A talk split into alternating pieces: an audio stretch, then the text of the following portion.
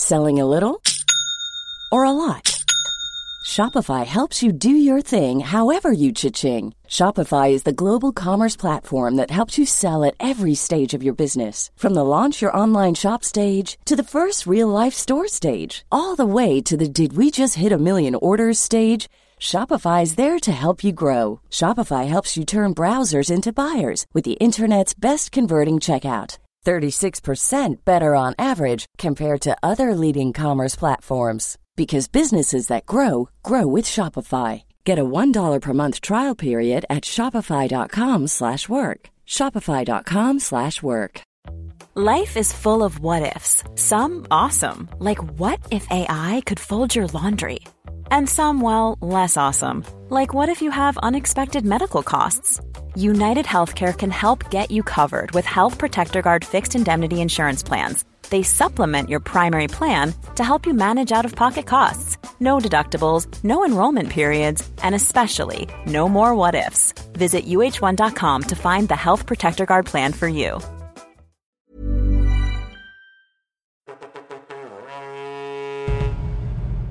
When Diplomacy Fails presents. Hello and welcome to When Diplomacy Fails. Hey guys, welcome to When Diplomacy Fails. Welcome to When Diplomacy Fails. Hello and welcome to When Hello and Diplomacy welcome to When Diplomacy Fails. A project five years in the making. The Franco-Prussian War, the Seven Years' War, of the When Diplomacy Fails special on Napoleon, the Crimean War, to When Diplomacy Fails special on World War One, The Dutch Revolt. to the When Diplomacy Fails special on the Thirty Years' War, the July Crisis Anniversary Project, the Swedish Deluges, Britain goes to war, the 1916. To the Franco Dutch War of 1672. This is When Diplomacy Fails remastered.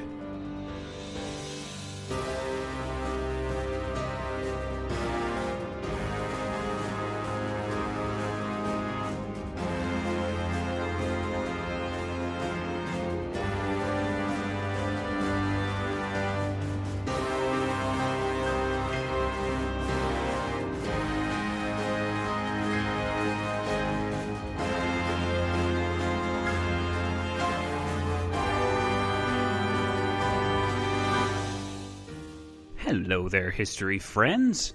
Welcome to When Diplomacy Fails Remastered. Another collaboration. Yet another collaboration. Because I just figured you guys deserved it.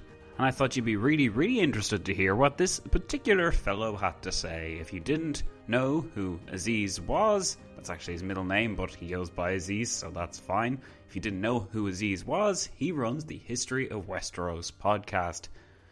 Which, yes, I realise is something of an anachronism because there can't be any history in Westeros because Westeros isn't a real place because Game of Thrones and A Song of Ice and Fire was created, incepted by one man, George R. R. Martin. But hey, we get into that. We get into fantasy. We get into Patreon. We get into designing things, creating things, world building. We get into all sorts of stuff in this two part interview. Yes, there is a second part. This first part is kind of like a. How would you describe it? I suppose I talked to him about the books. I talked to him about about literature, about creating fantasy, about whether or not all of that is worthwhile. He's a very big fan of the books. You may have noticed he's one of those you can't no, you can't say hipster because that's not at all accurate. He's a true fan, is what you could say. Aziz is a true fan of Game of Thrones.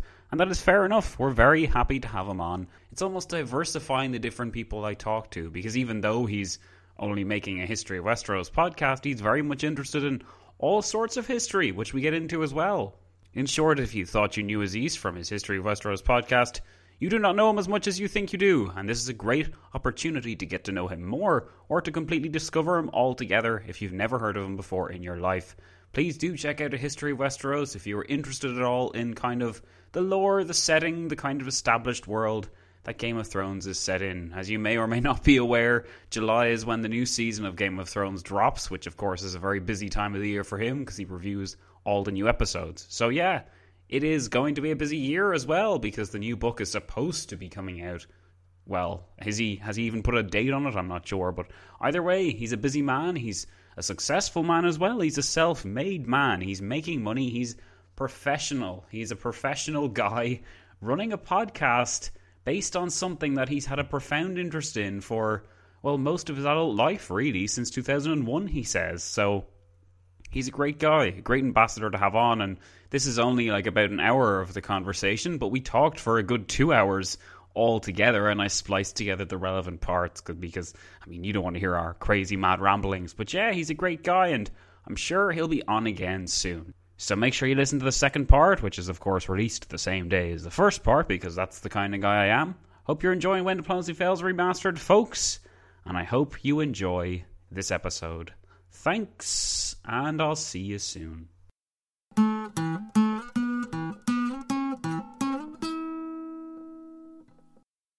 think the, the they showed a picture one time, the most Irish thing ever. It was like this guy showing up, going to mass, but uh, in a tractor, and uh, he, he, couldn't get out of the tractor, so uh, he got his. This was back on Ash Wednesday now, so the priest came out, of course, and did the ash on his forehead, and he drove on his way. Then, oh yeah, my country is weird sometimes, but uh, yeah, indeed. You know, despite my name, I'm more Irish than anything else. Really? Yeah, my mother my mother's maiden name is Ryan, pa- Pamela Ryan. Okay. My my my grandfather James H Ryan. okay. Yeah. So saving About, he wasn't by any chance a private, was he? Ah, no, he was a lieutenant colonel. He was at one point. He was. He had oh, to pass boy. through that. But yeah, he was a soldier, so well, I think like, saving saving Lieutenant Colonel Ryan, I think, was going to be the sequel, but they couldn't get a couldn't get approval for it. So. That's right. Cool. I've made plenty of uh, Irish Iraqi jokes because I'm uh, that's what my name is Iraqi. And I bet like I bet you get it a lot that people like look at your name and they expect you to not sound the way you sound at all. Oh yeah, that's happened a lot. I have had um, when I had a regular job, I was a IT consultant for a while, and I worked for a small company of about 30 people, and they flew all the Canadian people down to meet us, and they had only ever talked to me on the phone. This is before you know Skype was a thing. Else we probably would have seen each other. But they're like they come down and they're all being everyone's being introduced, and, and one of them like double takes and looks at me and is like, "Wait, you're you're Aziz?" I'm like, yeah, that's me. I'm like, oh, I thought you. Okay, never mind. He didn't finish the sentence. He's like, yeah, I just, I finished that sentence. Like a, a foot long beard and a big like turban. What's going on? exactly. Yeah. Um, well, yeah. Well, thanks very much for coming on. I really appreciate this. This is great. Yeah, very cool. I'm uh, glad you're doing this. It's a good idea, and um, I'm impressed with this uh, output that you're you've taken on here. well, let's see. I, I, told them I was going to break the internet, so let's see what happens. I mean, Kim Kardashian's got nothing yeah. on this, really. Really happy to have you on. Really happy to do this. So it's basically going to be a. I don't want. I don't want to call it interview. I kind of want to call it collaborations, is what I'm calling them, or collabs for short. So you're one among about I'd say 12 collaborations now coming up on. I'm part of this uh, Agora podcast network as well, so that's kind of yeah. like a few of my buddies from that kind of decided to go on. It was like I did them all in kind of stages, and uh, the likes of your interview, it's not really like obviously I didn't do a Westeros episode, so it's kind of like this is yeah. this is, this is unrelated to anything that I've remastered, but it kind of just adds to the whole woohoo atmosphere of it all. So yeah, right on. That's cool. You know, Roifield Brown, he does a load of different podcasts. He does like 10 American Presidents, How Would You Make It Conquer the World, loads of random ones. What he wanted to do, I think, was to make Podcaster Network. The idea is that we're all like independent, but that we're all kind of tied to this agreement, if you like. So, yeah. Yeah, it helps with um, obviously that kind of thing really helps with advertisers. Yeah, because yeah. we're with uh, we're all on Acast as well, and the way Acast do it is yeah. they present. Oh yeah, ads. we're on Acast too. Oh, how are you finding it? Good. It's been it's it's it's up and down. I think it's overall very good, and their model is. That's about yeah, it's been pretty good. We we've we've gotten you know we gotten a couple of sponsors and mm. nothing nothing a couple. What's that? Got that mattress. Yeah, we had some a couple of free goodies. We got a Casper mattress. You got a free mattress. That's cool. Yeah, yeah, yeah. That was, that was very nice because we needed a new one, and, and we're like, whoa. We once we got once we installed it, we're like, whoa, we really needed a new one. yeah, we didn't realize.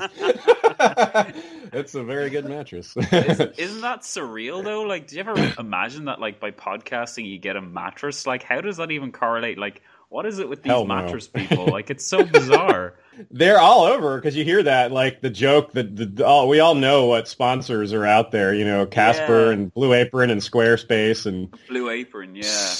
stamps.com and uh, some of them are probably different for, for you guys because of you know different countries but it's it's just basically the same groups Yeah, it's just so funny. Like, I, oh the- of course amazon uh, amazon book sales that's the amazon links that's the other really big oh one yeah, we got Audible as well. I tried to do Audible Right. a while ago. that market's pretty saturated but it's still you can still get hits on that. We got four last month. It's not exactly like a i mean that's 40 bucks so that's you know, something Yeah, it's forty bucks. It's- Yeah, I don't sneeze at forty bucks. I'm a podcaster. I can't sneeze at forty bucks. yeah. I mean, it's not a mattress, but I mean, it's it's. 40 bucks. That's right. That's that's that's several dinners. yeah, it's so funny. You measure it in terms of like what can I eat with this, or like how much kind Yeah. of how much fun things can I get with this, and you're like, hold on, I actually Yeah. have to. This is my living, so I have to spend it on sensible things now. Yeah, like coffee and yeah, like coffee, useful stuff. Yeah. I got a free bag of coffee two days ago. It was like the greatest thing ever. Am I making you jealous? oh, a little bit, yeah. I mean, like I'm kind of broke at the moment as well because like getting married and About to get married? Yeah, I was gonna say. I can- so it's kind of like anything shiny or anything else. It's like ooh.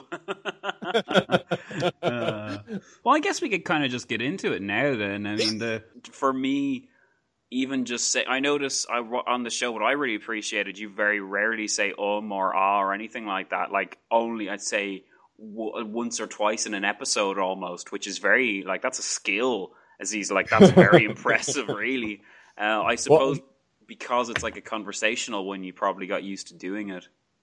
Well, it's part of it. It's partly that. There's there's three things. One is that it's just you know being kind of conscious of it. Two is I edit some of them out. I Yeah. edit ums out. Three is that I realize that I have uh, just evolved into something else. Instead of um, I do. I'll say and. It's the equivalent. It's the it's the verbal equivalent. Of, of- I'll go so, I'll, or I'll go now. Something like I'll go so now or and and drag it out, and that's my equivalent of um or uh. Ah, I And so I'm, now I'm trying to stop doing that, uh, but I, I edit those out too.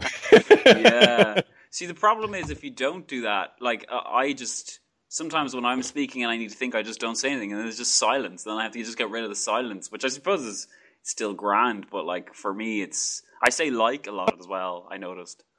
So Ah, that's interesting. Yeah, Mm. I have a lip smack problem too. It's not as bad as it used to be, but those I I very much edit those out. But I have like some of our older comments, like on our iTunes feed, would be like.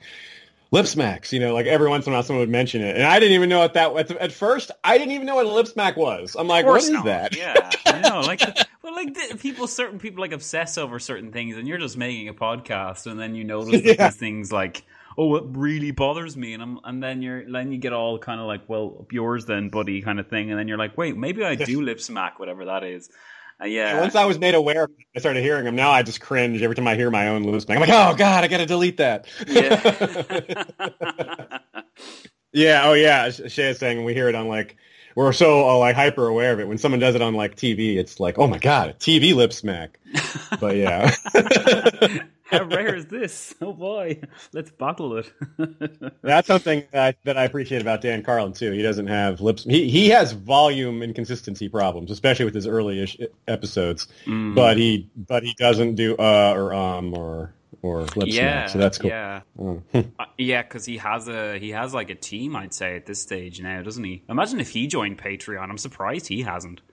I would, I know, like I had this dream, this ambition of since Dan Daniele knows Dan Carlin well, I was like, if I can get History on Fire on Patreon, then maybe I can get, then I can get uh, Dan Carlin on I know Patreon. why you're trying to do this. I know you're you're trying to get that commission extra. Thing. Hell I yeah, that commission! I got 250 bucks for signing up Radio Westeros, so yeah, No way! Wow, fair play. Yeah. yeah, they got, they got, they did really well. Their their Patreon is about the same size as ours. They got theirs is per episode, and they do an episode every six weeks. So actually, their their total is higher, but it's you know it's not higher because it's not per month, so it's kind of you know whatever. We got to get our dollars where we can. Absolutely. Yeah. No, no question about that. Yeah. But it's and it's pretty pretty nice bonus because they get it also. They Yeah. the bo- the bonus goes to both sides, so they got the 250 also, which is you know Mm, so mm. yeah. So- Dan Carlin the maximum. That's a surefire $500 bonus. Oh yeah, I think, I at think least, man, yeah. The big challenge, I think, is getting people to go from Dan Carlin to like the other small fishes. Like, I wish, I kind of wish Dan Carlin would reach out to the history podcaster people more, and I guess that's why. That's probably the only kind of air of resentment I had, and also because I did this uh, July Crisis project for the centenary of the outbreak of the First World War, and like people, people really liked it, and and it's still one of my things that people find, and they're like, "Oh, I really liked that," and everything, and that's cool. But then Dan Carlin did his blueprint for Armageddon thing, did that like a week after I finished it, and actually, Ah. like, yeah. And actually, like parts of it were parts of what he did were, were factually incorrect, but that's another story. But uh, Okay. yeah, but like it, it, that got huge amounts of attention, and I was kind of just like, "Hello, I kind of did that. Hello." yeah, yeah. Ah, well, I mean, they're still learning history uh, sometimes. so- yeah, got a lot of friends who that's like one of the only podcasts they are even aware of. yeah, yeah. I think we're actually kind of ready to start. I mean, yeah, for the third time. third time's a charm. No, that's okay. No, this is fun. I'm enjoying this. Yeah, yeah. I'm not. I'm not. I'm not bothered by this at all. It's good. I'm enjoying it too. Yeah. Oh, cool, cool. Well, I mean, I just want to say a, a big welcome to uh, When Diplomacy Fails' podcast. Aziz, uh, I'm really, really happy to have you on. Well, thanks, Zach. I'm happy to be here. Thanks for having me. It's good to chat with a fellow podcaster and talk uh, history and podcasting and whatever else we're going to get into. No, we're going to get into a lot of stuff. Don't you worry. People didn't know exactly who you were. What would you describe yourself as? Okay, well, like you said, my name is Aziz, and I am the host of the History of Westeros podcast, which is a show dedicated to the books and TV show for Game of Thrones. We got started with covering the books. I've been a fan of George R. R. Martin's material since 2001 or so is when I picked up the books, and I became obsessed with them.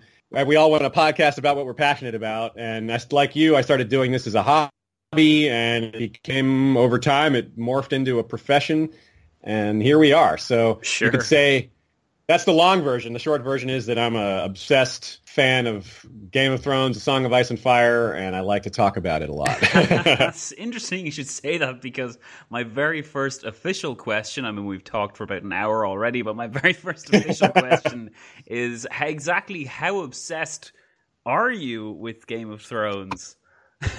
Ooh, well, I guess that's hard to quantify. So I'll give some examples, I suppose. 2001, a friend of mine handed me book one and said, read this. And this friend had a good reputation with me as far as recommendations. So I took his recommendation, read the book. And when I was, at the time, I was a traveling consultant.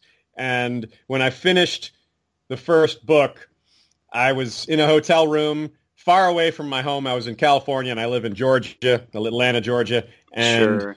I didn't have a car. So I finished the book and I just basically prayed to the seven gods of Westeros that there was a bookstore in walking distance that I could find so I could start this next book while I'm sitting here in my hotel room. Yeah. Sure enough, there was one about two miles away. So I was like, two miles, that's nothing. I'm walking. So I, I got myself to that bookstore, grabbed that book, continued on with my reading journey, and it never really slowed down. I've I don't know how many times I've read the books. It's just it's uncountable at this at this time, and I've listened to them even more because audiobooks are just easier to go do about your business while doing something else, you know, doing chores, or like any podcaster knows, you can Mm, because that's how that's what we do. We tell people all the great times they could be listening to podcasts. sure. Oh, yeah, big time. Yeah, I mean, the, While working out or commuting is probably the biggest one. But Mm. so I uh, I remind so of course audiobooks fit that mold just as well. So when the TV show was announced, of course that was just a, a like wow, there's going to be a TV show for this. And it was first the the seed of the idea for a TV show first started popping up in like 2006 or 7 and it was it seemed like a pipe dream at the time. It seemed like Mm. a long shot. But then it, you know the news came that HBO picked it up and you know a lot of people a lot of fans of Game of Thrones books are not happy with the TV show and how well it's gone, but I can't I can never hate the show despite having a lot of criticisms of how they've handled the material. I could never hate it because it's brought so many people to the books. Uh, Yeah. you know, the book book sales have went through the roof because of the show. So whatever you think of the show, it's made the book reader fandom better. oh, yeah. And- yeah.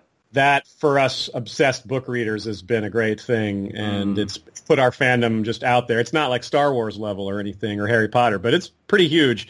And that's a great thing for us because it allows us to bring and have fun with a wide variety of people.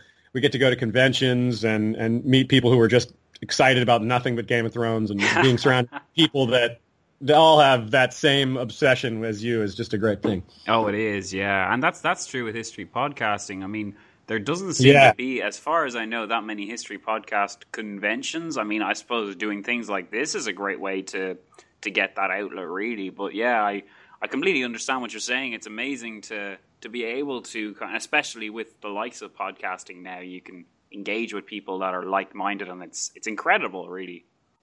Maybe there should be a history podcast con of some kind. I wonder where that would be hard to pull together because it's such a worldwide thing. Yeah. You know, there's so many y'all in, in, in Europe. There's a lot of history podcasters. There's history podcasters, you know, in Australia and uh, everywhere. You name it. You know, and we're only talking. That's only talking his, uh, English speaking countries. You know, I'm yeah. sure there's. I don't even know what's going on as far as there's probably some some great other language podcasts and uh, we're talking history as well, but I don't know those languages, so that wouldn't work for me too well. But I'm sure it's out there. I hope it's out there. I, I, if it's not, it's it's bound to happen. There's so many different sub genres within history. It's, it's incredible. There's there's all the all every once in a while there's a new podcast that's got a topic that I've never even heard of, and it's but yeah. it immediately sounds interesting. And I just wish I had three more days a week just to listen to podcasts. yeah, oh, big time. Yeah, an an extra day to the weekend, perhaps that would be nice.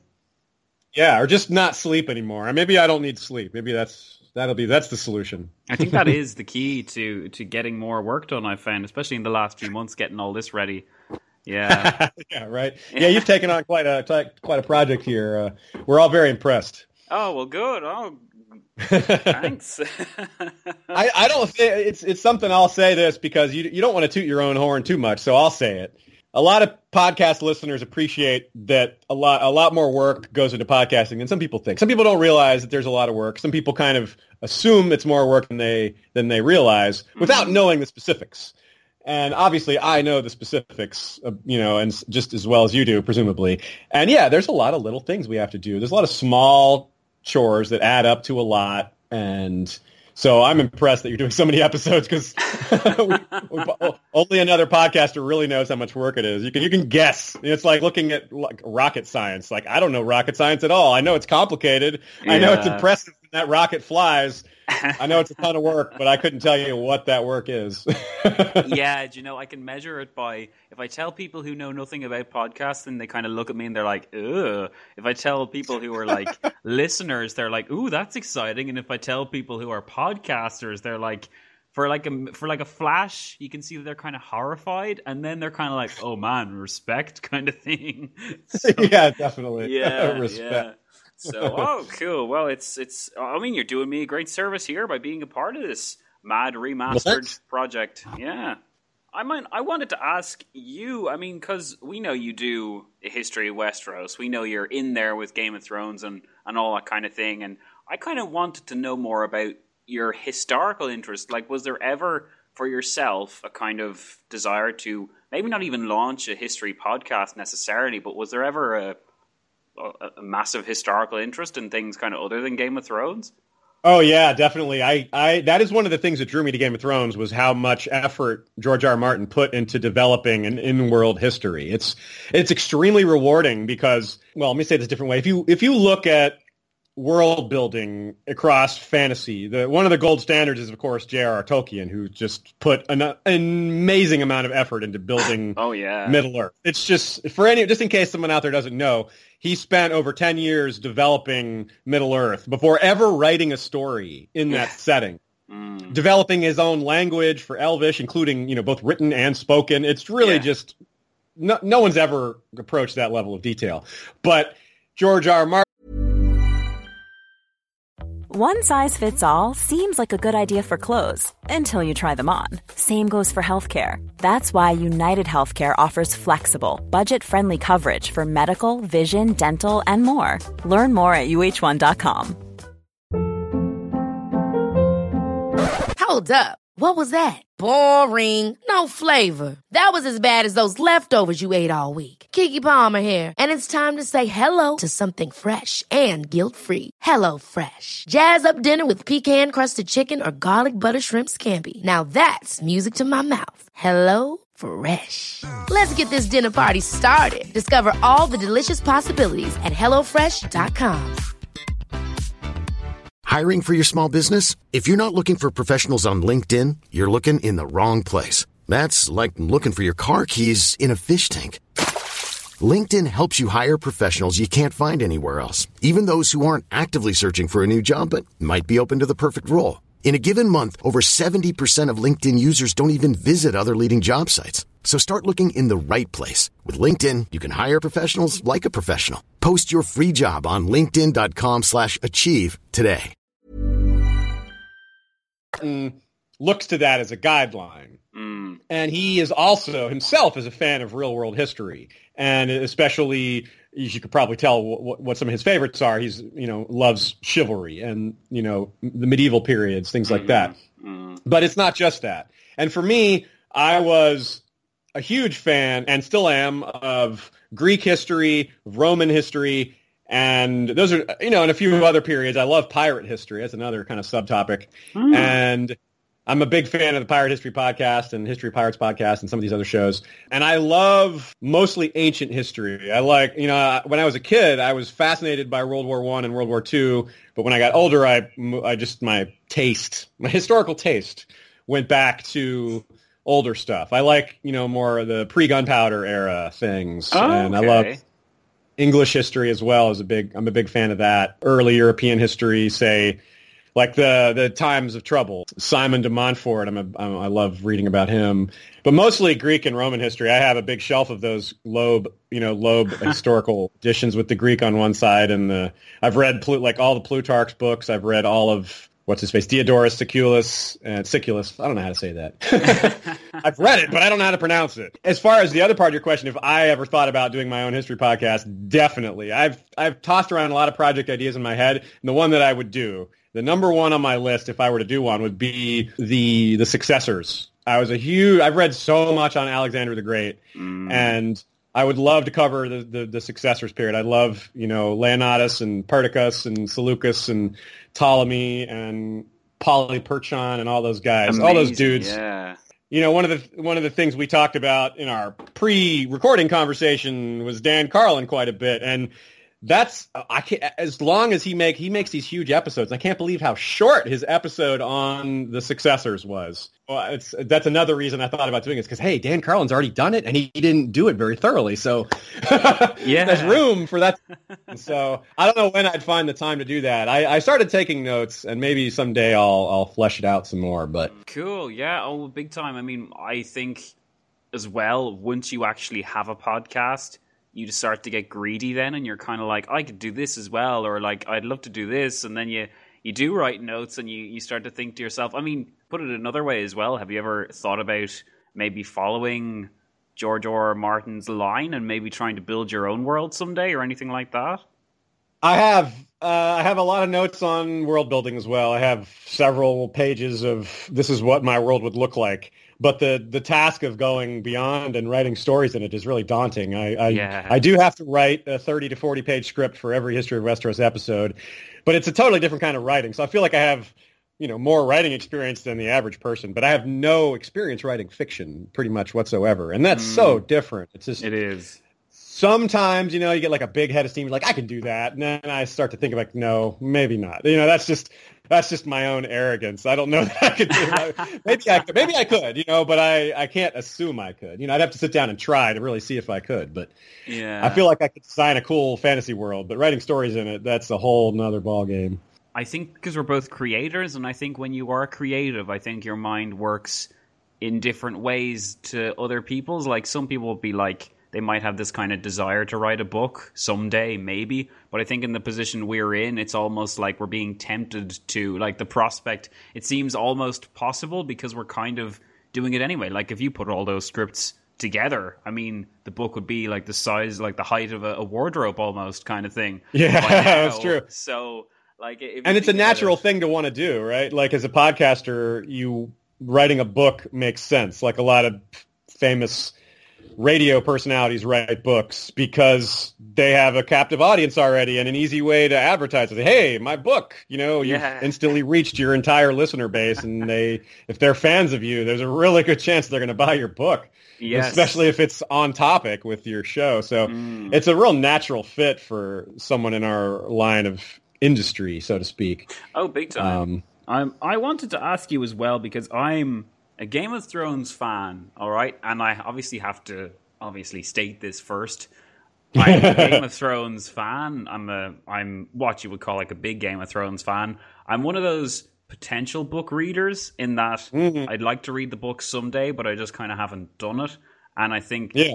the last time I read a book that was not a historical book was 2011. So in in that sense, uh, it's kind of hard to imagine me maybe not ever reading the books. Maybe I'll read them on my honeymoon. Who knows? But in term in terms of reading them in the in the near distant future, but this is a roundabout way of me saying that I'm not as kind of obsessed with this as you, obviously, because I don't have the podcast. but one of my questions here is to kind of ask you what in your show are you most proud of? I mean, is there anything that you covered and you thought darn good job on that? And I think if you if you can think of something, we can use that to kind of be like, hey, if you guys have never heard of Aziz before, check this this episode out. Okay, that's a good question. I'll answer this in a couple ways. One thing I'd say to you and, and anyone else who hasn't read the books that is a fan of history is something I sort of touched on with uh, two questions ago, I think, or maybe Mm. last question, whatever, was how much George R. R. Martin himself is a fan of history and how fun it is as a fan of history to catch his references Yeah, to real historical things. You can see, for example, just how you know just the way he has certain eastern. There's a there's a couple of continents that are there's two main continents that. You know, as as we're anyone who's watched the show knows, there's the continent that Daenerys is on, Essos, and then there's the Westeros, which is where pretty much everything else is happening. And Georgia, the the East is full of references to older cultures, uh, you know, from human history, and it's really neat to find those references. And so, so for a fan of history, those are little Easter eggs that a more casual reader would not catch. And it's great that he puts those things in there. He really knows how to speak to fans of history with within his own world, which is entirely fictional because he's it's so heavily influenced by real world history. The the way he has handled chivalry is extreme is just really straight from history in, in a mm. lot of ways. Besides changing the specific god they worship and things like that. yeah, yeah.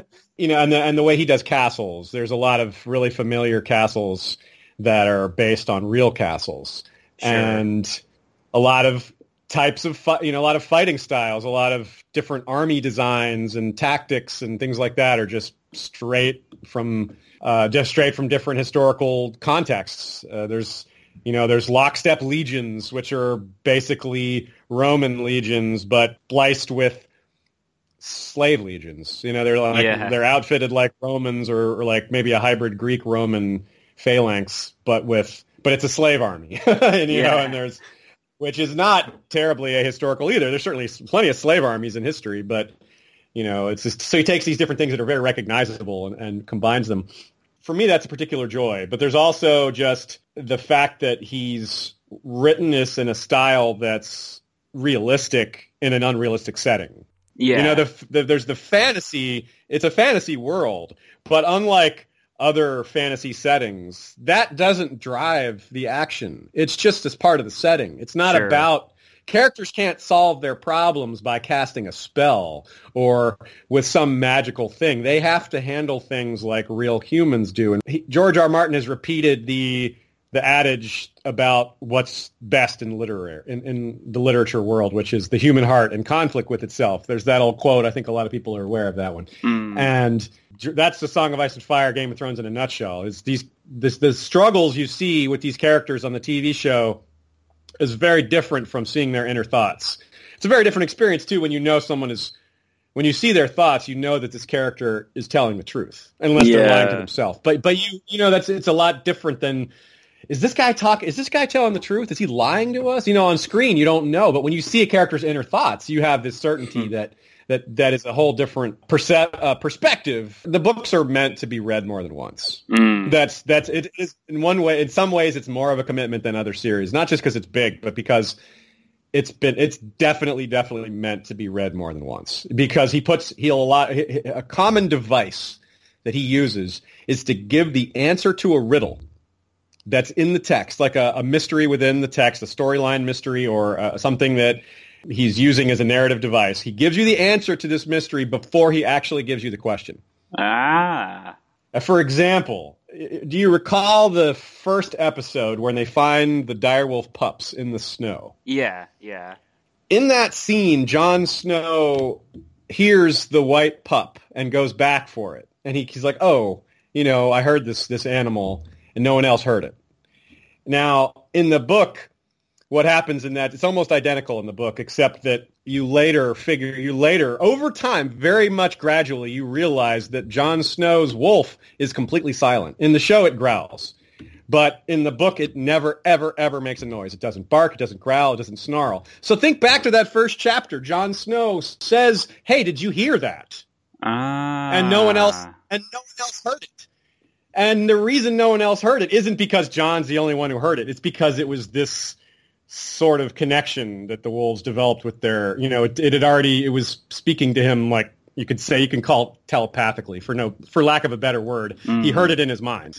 And that's, and, but there's no way to catch that that's what happened because it's chapter one. You don't know that there's any sort of magic going on here at all. Yeah. And you reread that chapter many, for some people, years later, and it's just like, oh my God, that's just, how sneaky.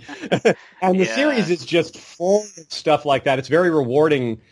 Uh, there's a lot of books that if you dig too deep into the story, you find flaws. You find things that don't match up. You find mistakes. You find timeline errors like, hey, this guy said this happened a year ago, but two years ago this was true. You know, it just, you find mistakes when you look behind the curtain on a lot of great stories. Even some of the better ones, they have these flaws, but the, we dig deep into George R. R. Martin and we do not find them. You just Yeah. find more great stuff. You find another layer. Instead of finding, oh, that's the end, it's bad, there's a mistake here. You find that, wow, he's thought about this. This is he, he's consistent on these on the tiniest detail levels in ways that I it blows my mind because he doesn't ha- seem to have a mechanism for keeping track of all these things. I think almost the danger in having you on podcasts like these, and that is that I ask you a question about anything to do with the books, and like like a true, perfectly reasonably enough, a true fan of the books, when you hear the word book and, and words book and Game of Thrones, you kind of just go for it. So to ask my original question again, No, really. At one point, I paused during that and I said, "Wait, what question am I answering here?" I'll keep going. uh, no bother. just at shrugged. Well, the the original question I was going to ask was was more related to yourself. I mean, you have covered an awful lot of content within the Game of Thrones, like within a Song of Ice and Fire's universe, you could say. So, Yeah. I mean, on that, is there anything you did cover that you're especially like that you're especially proud of? Say, like a lot of podcasters, there it's hard to just blur the line between what I think is my best work and what's been my most successful work, and that's because it's you're you're obviously going to be proud of something that you make that's successful. That's hard to it's kind of hard to separate the two in my head. There, there's certainly the ones that I'm more proud of tend to be not the most popular ones because they are ones that get into some of these more minutia of detail or making some like real world historical comparisons, which not everyone listening is going to get those comparisons or some people aren't even going to care about them at all. Most people do care because they find it interesting. But I got, if I'm being honest, there's got, to, there's bound to be a few listeners that are like, oh, here he goes again. Yeah, Comparing this yeah. obscure historical factoid that none of us have heard of. but I think it's rewarding to find these things because it's like it's a form of virtual archaeology in a sense. Oh, You're trying to figure is. out you're trying to figure out where this author got his real world inspirations. yeah, And and those real world inspirations are his are history. You know, Sure. So and some in some in some cases, you know, he's inspired by J.R.R. Tolkien or he's inspired by other fantasy authors, but for the most part, he's building his world in in real world terms and then adds you know fantasy to it. So I guess I'm maybe most proud of. I'll, I'll- guess I can name two ones. There's two different types of episodes that people seem to like. From we do major historical episodes, like his, his, the history of the setting. Sure. And those are my favorite, I think, as a group. And if I were to name one that's maybe my favorite, it would be our Blackfyre Rebellion series, which we have one more to come. yes. Seven part series. And that's where we get so much of that historical parallel because the reason for the, the, the Blackfyre Rebellions were a series of civil wars in Westeros. And the reason for these civil wars is really, really well done. The reasons that war broke out, the, the discontent with one side versus the other. It's very, feels very realistic. You've got one mm. side that's a peace party that is the establishment, or they're a new establishment, and they're trying to make peace with an existing region that's part of this continent that's not part of the main nation. You know, they're they're not. There's Sure. a disunited part of the kingdom. He's trying to. This king is trying to bring all these people together, and he's a peace guy. But Westeros is a warlike place, and a lot of these a lot of these old no, noble houses do not want to make friends with this house because that's or with this with this region because they want to keep fighting them. That's part of their tradition. They have a martial tradition that goes back a thousand years or whatever. Yeah. and it's part of their identity, being warriors and fighting these old. So they they're like, no, don't make peace with these people. This is part of our identity, and their, their candidate for king is this extremely charismatic, chivalrous guy who's you know super handsome and super strong and he's just this Adonis-like figure that's full of charm and, and virtue. But their reasons for wanting war are just so bad. They just, you know, so so it's really well done because neither side is the good guy, neither side is the bad guy, and they both have there's good reasons on both sides. Ultimately, I side with the peace party, but you know, this is a fantasy world, so who mm-hmm. cares? Mm-hmm. but I really like that because it it touches on a lot of real world stuff. We're discussing a fantasy world, but these reasons for civil war could apply to a number of real civil wars. Yeah, yeah, ah, absolutely. So it's familiar. So the other side of that is the like complete crackpot, which is people love to theorize about the high magic elements of the story, and they like to come up with these wild theories about what might be behind it all and where it's going. And those things get more and more popular the longer the wait between new material. it's something we the Yeah. longer the more the crazier people's theories get, the longer that it's been since there's any new material. Mm-hmm. And people are just really digging for new stuff. They're like, oh, I'm gonna make something new and the amount of content that seemed to be produced just by people when it was like when it was like is Jon Snow dead or is he not dead kind of thing. I mean, most of us knew that he was in fact not dead because that's got to be impossible. But the the, Yeah. the layers the layers of speculation I think was a testament to the fact that when people are that involved in a story, they will almost make it up because they're so excited about the different ways it could go. Yeah, for us to see the experience, to see the experience of, or to have the experience of our favorite books were something we discussed on this one particular internet forum. Yeah. Uh, in, in back, you know, it's called Westeros.org, and that was pretty much the main place to go. There were other sites. There's a place called Tower of the Hand that's really good, uh, but mostly there's just a few places where it is. And now Game of Thrones theory discussion is on, you know, Huffington Post and major media outlets are just Yeah. posting Game of Thrones theories like it's because they know they're going to get a lot of traction. They know Oh, they're going to get a lot of clicks, and it's like, wow, this is really.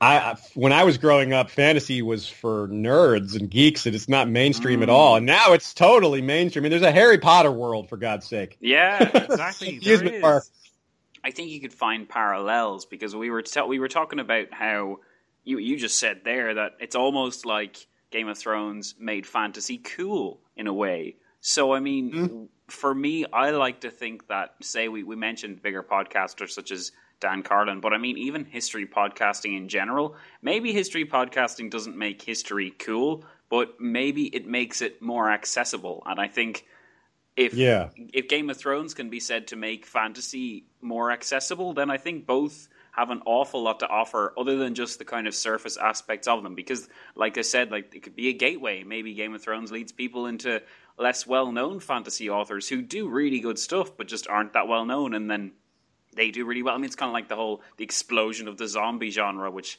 thankfully is tapering Yes. off a little bit now because that was a bit saturated. Thankfully. Yeah, but yes. like like that, I mean, there's an awful lot of creators. About guess is what I'm trying to say. Creators who do a lot of good work, and I think when there's a kind of explosion in the genre, then it just kind of benefits everyone within it. I feel.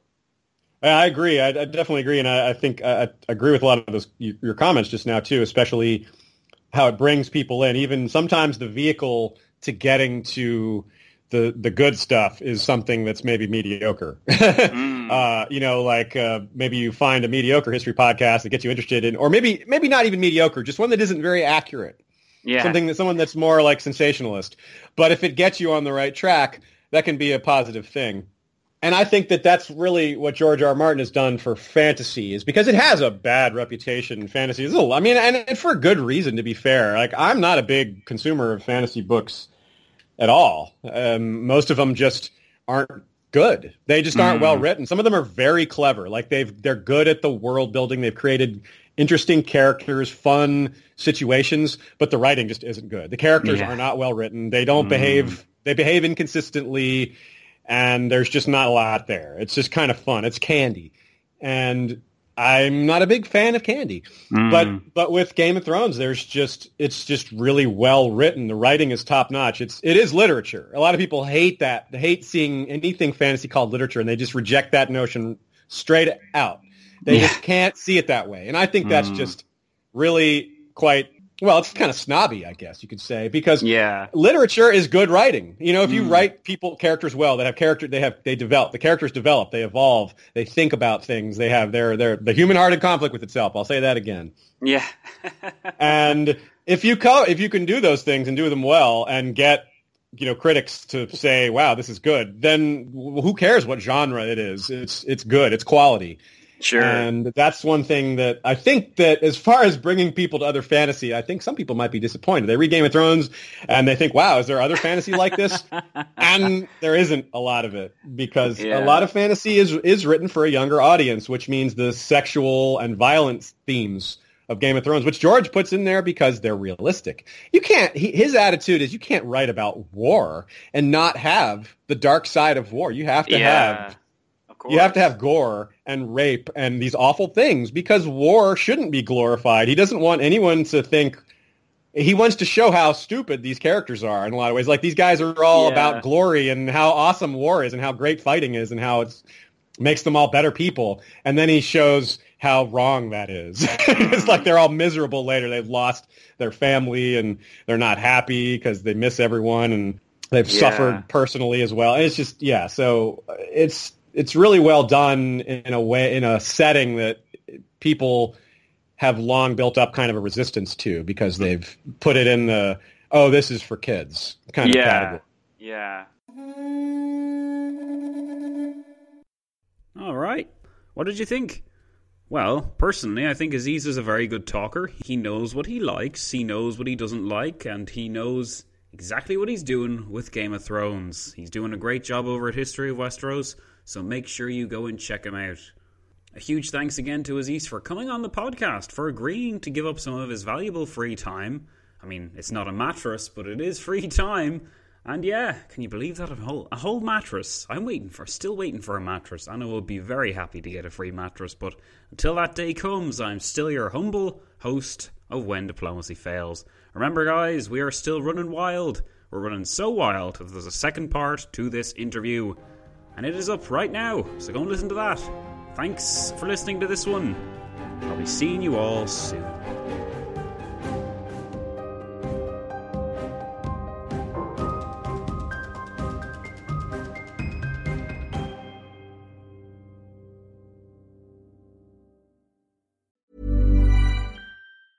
Even when we're on a budget, we still deserve nice things. Quince is a place to scoop up stunning high end goods for 50 to 80% less than similar brands. They have buttery soft cashmere sweaters starting at $50, luxurious Italian leather bags, and so much more. Plus, Quince only works with factories that use safe, ethical, and responsible manufacturing. Get the high-end goods you'll love without the high price tag with Quince. Go to quince.com slash style for free shipping and 365-day returns. Hold up. What was that? Boring. No flavor. That was as bad as those leftovers you ate all week. Keke Palmer here, and it's time to say hello to something fresh and guilt-free. Hello Fresh. Jazz up dinner with pecan-crusted chicken or garlic butter shrimp scampi. Now that's music to my mouth. Hello Fresh. Let's get this dinner party started. Discover all the delicious possibilities at hellofresh.com.